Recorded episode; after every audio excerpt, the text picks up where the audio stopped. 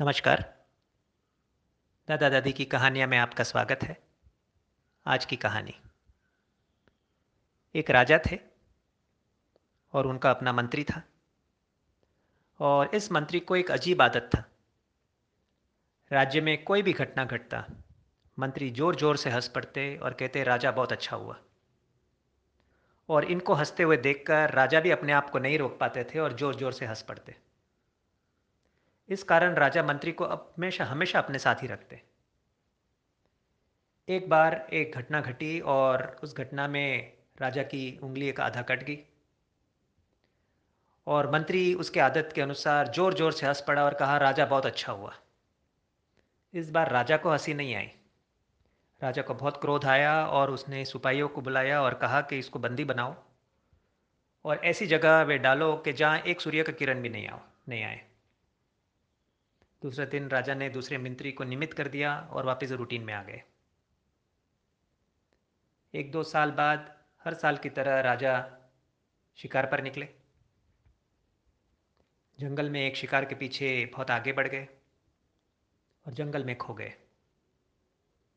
रात हो गई थी। घूम गए थे राजा। पूर्णिमा की रात थी।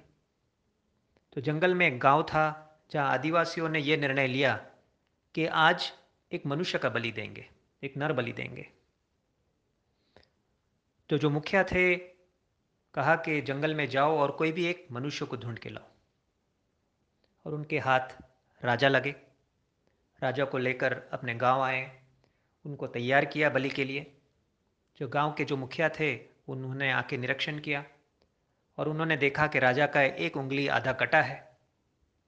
तो ऐलान किया कि ये व्यक्ति संपूर्ण नहीं है और ऐसी व्यक्ति की नरबली करेंगे तो भगवान हम पे प्रसन्न नहीं होंगे।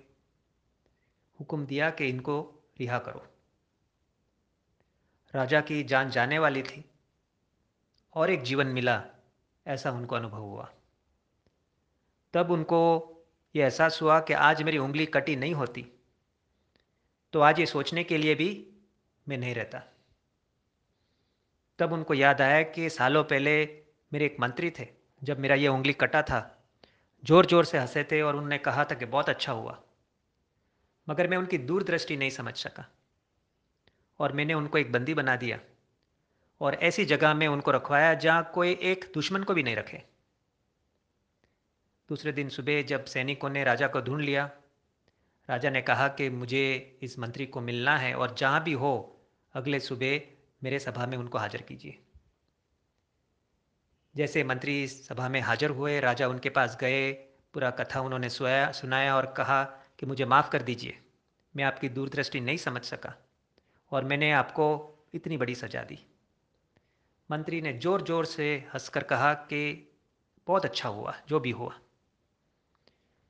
अब राजा समझ नहीं पाए और कहा कि, मंत्री जी, मैंने आपको लगभग ढाई साल ऐसी जगह पर रखा जहाँ एक सूर्य का किरण नहीं आया है।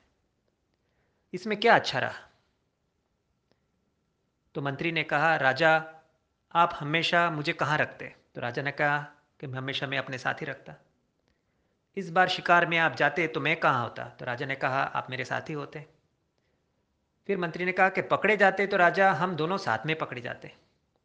आपकी उंगली तो कटी थी, आप तो बच जाते, मगर मेरी तो बलि हो जाती ना। इस कहानी से भावार्थ क्या निकला?